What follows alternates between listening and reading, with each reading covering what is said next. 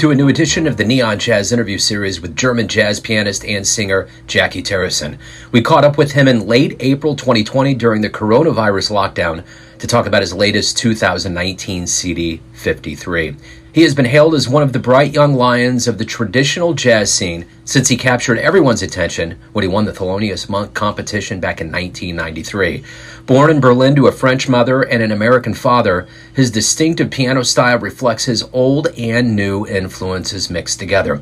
He studied jazz at the Berklee College of Music in Boston with many other new traditionalists like classmates Danilo Perez and many others. He has moved on to quite a career. Take a listen. Again, I want to thank you for taking a minute out. I've, I've been a fan for a long time. And my first question is you know, we're in a unique time now. You have a relatively new album out. Um, what is it like to have new material out now? Because people have the latitude to listen to it at home, but you can't. The, the other side of it is, is you can't do anything live with it. How does this bittersweet world that we're in now, jazz wise, feel? Yeah, it's it's really it's really strange. I mean, the, yeah, the album has been out since uh, September or October, I think, so, uh, and it's been very well received, and that's cool and that's great and fantastic and everything. Uh, I know that a lot of my peers and um, a lot of musicians are doing a lot of stuff online. I'm kind of opposed to that, to be honest uh, you know, doing concerts for camera, that doesn't feel natural for me. I'd rather much wait and be in front of people in a few months. Uh, but it, it is frustrating to not be able to be on stage and perform. You know? Talk to me a little bit about your beginnings, how these jazz seeds were born. You were born in Berlin. Talk to me a little bit about your childhood and how jazz became your future. Well, uh, before jazz, it was just the love for the instrument, for, for, for the piano. Uh, there was always a piano at home. My father used to play classical piano since um, I was very little, and I very quickly fell in love with the instrument. Uh, I didn't know I was just playing, playing, and then uh, maybe even uh, writing or composing little tunes. And my parents made me uh, study classical music at first and uh, you know, for me, it was it was a great thing, and that's what I'd love to do. And uh, then I really fell in love with uh, uh different genres, uh, gems of, uh, of, music, classical and jazz, basically, but mostly jazz because um, improvisation, the idea of that that, that freedom thing, was something very appealing. And then um, I went to this school. I grew up in Paris, France went to the school where you had uh, regular academic uh, lessons in the morning, and then the afternoon you had one hour of uh, either with a, um, a private teacher. Uh, maybe on Tuesday it was an hour of uh, solfège, uh, music theory. On Wednesday it was history of music. On Thursday it was a sight reading, and twice it was ear training and uh, it was a great school because uh, you know in the afternoon it was up to you to either after that one hour of, uh, of, uh, of uh, studying it was up to you to either hang out or to go practice. And uh, most students were very serious about what they were doing and would hang out a little bit but then everybody would go practice you know for like four or five hours every day. After that i started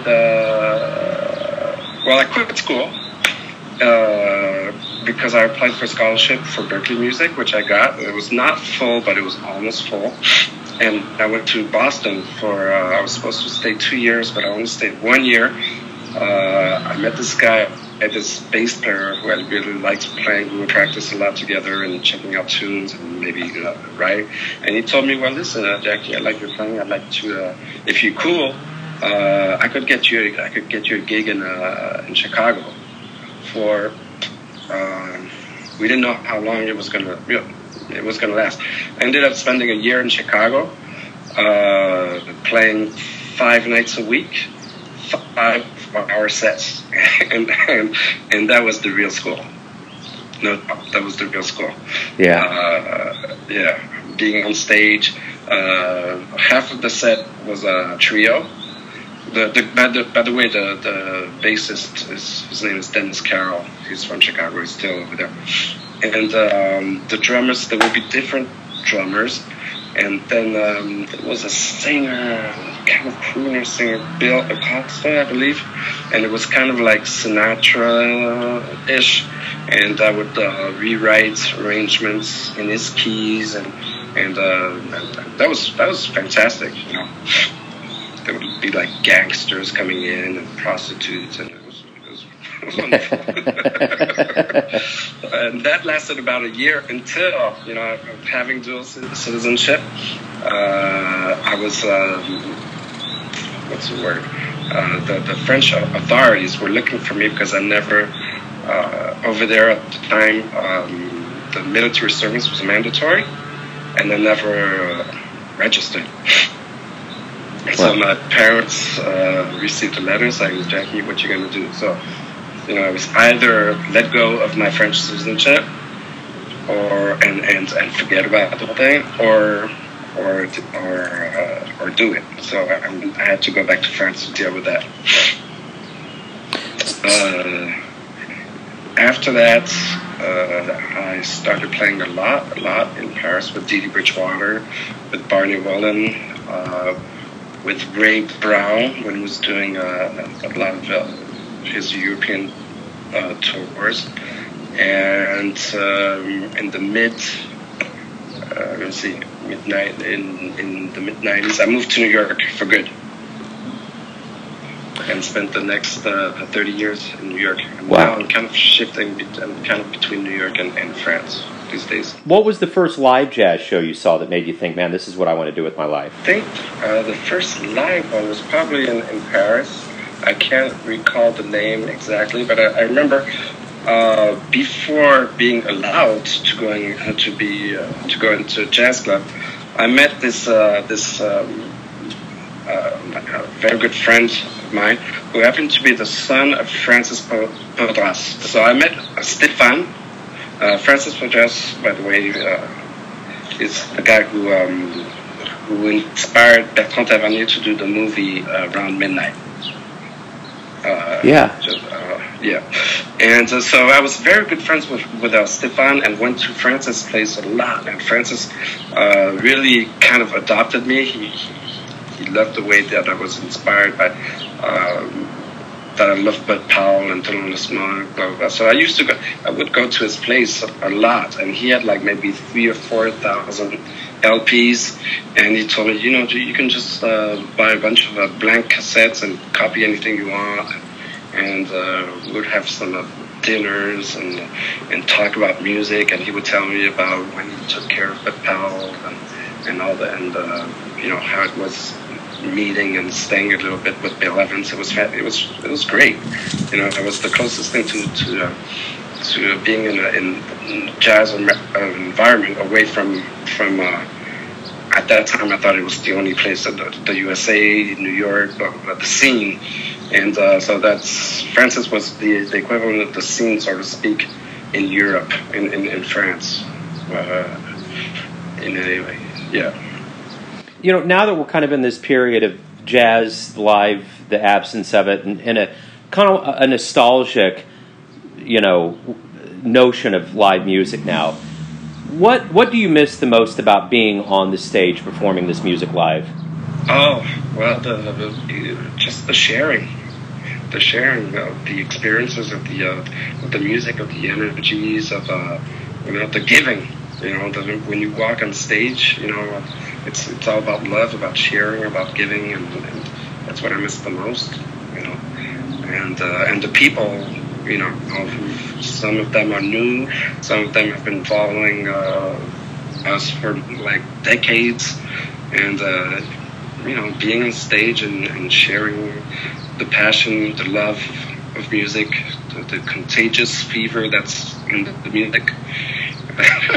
these are not good, words by these days, but contagious fevers. but, but, it's, but it's really that. It's appropriate, yeah, Yeah, yeah. it's appropriate. Yeah. You know, the one thing I think about too with musicians that, that have had the chance to be around legends and luminaries and big people throughout your life, you've accumulated a really great jazz road. What memories, what experiences do you hold on to now that gives you strength through this time of absence and these hard times? Well, first of all, I have to go back and, and, and uh, say thank you to uh, people like Betty Carter, who were, who, when I moved to New York, that was my basically almost my first real gig. I mean, it was a real gig, but it was my first gig uh, with uh, with Betty Carter, and sharing the stage with her was was amazing. You know, at the time I was already in love with Shirley Horn. Uh, I love Shirley Horn, uh, and playing with Betty, she, sometimes she would approach the same kind of tempos that were so slow. And, you know, I was maybe 25, 26 at the time. And uh, all you're thinking is about playing lot of notes. And, uh, and Betty and, and many others, uh, you really learned that, you know, uh, the, the hardest part, the most demanding thing was uh, actually being able to only play what was necessary and, uh, and not too much stuff. And uh, and she would always expect you to be uh, uh, fresh, and that was great, you know, because she was tough.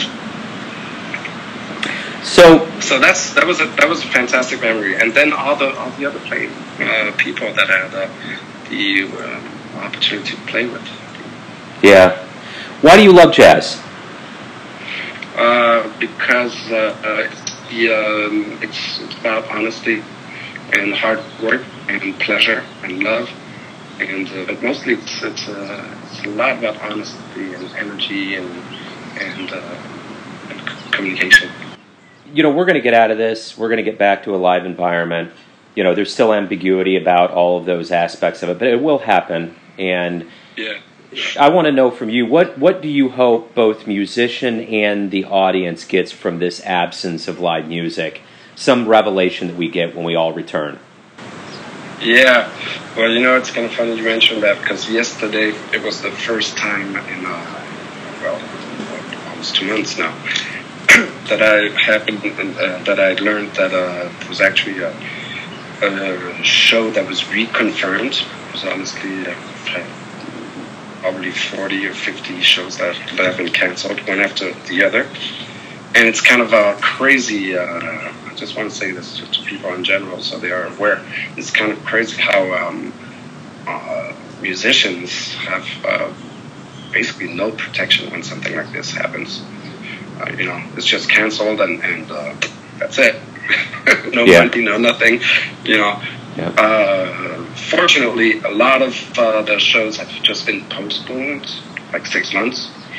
Uh, but basically, you're just out there with no work, no income uh, for for a few months. Uh, uh, banks have been cool. I've been uh, able to borrow for, for very low interest just to keep, uh, stay afloat.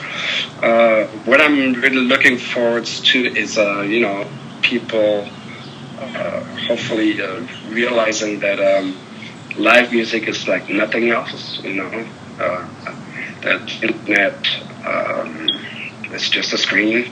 You're not there, you're not breathing, you're not seeing people sweat or, or really trying to get to something with uh, other musicians.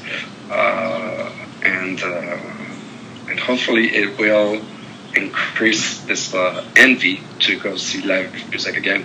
But I think it's not a given uh, to a lot of uh, folks, and uh, it's kind of natural. I'd be great to to be uh, to be in a place where there's a bunch of people and you know, could be afraid to to uh, this. Uh, basically, what they're telling us not to do right now. Yeah.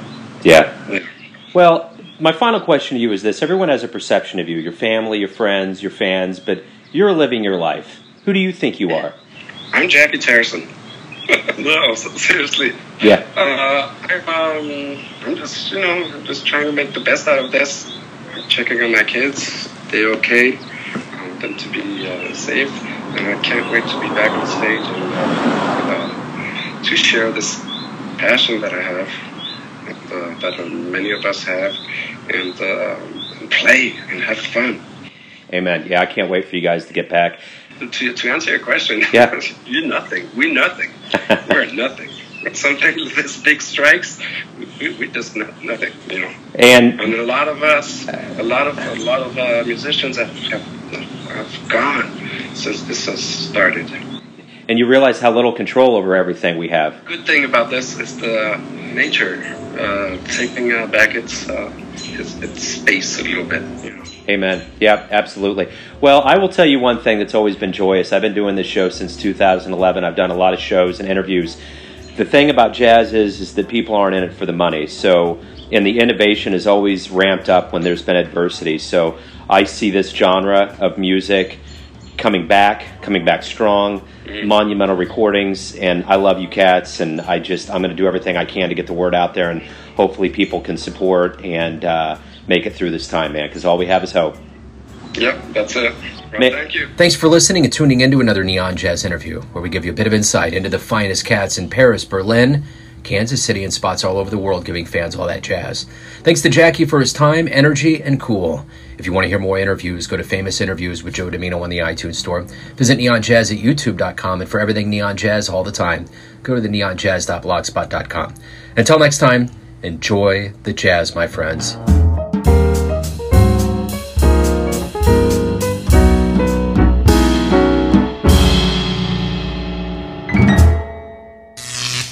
Neon Jazz.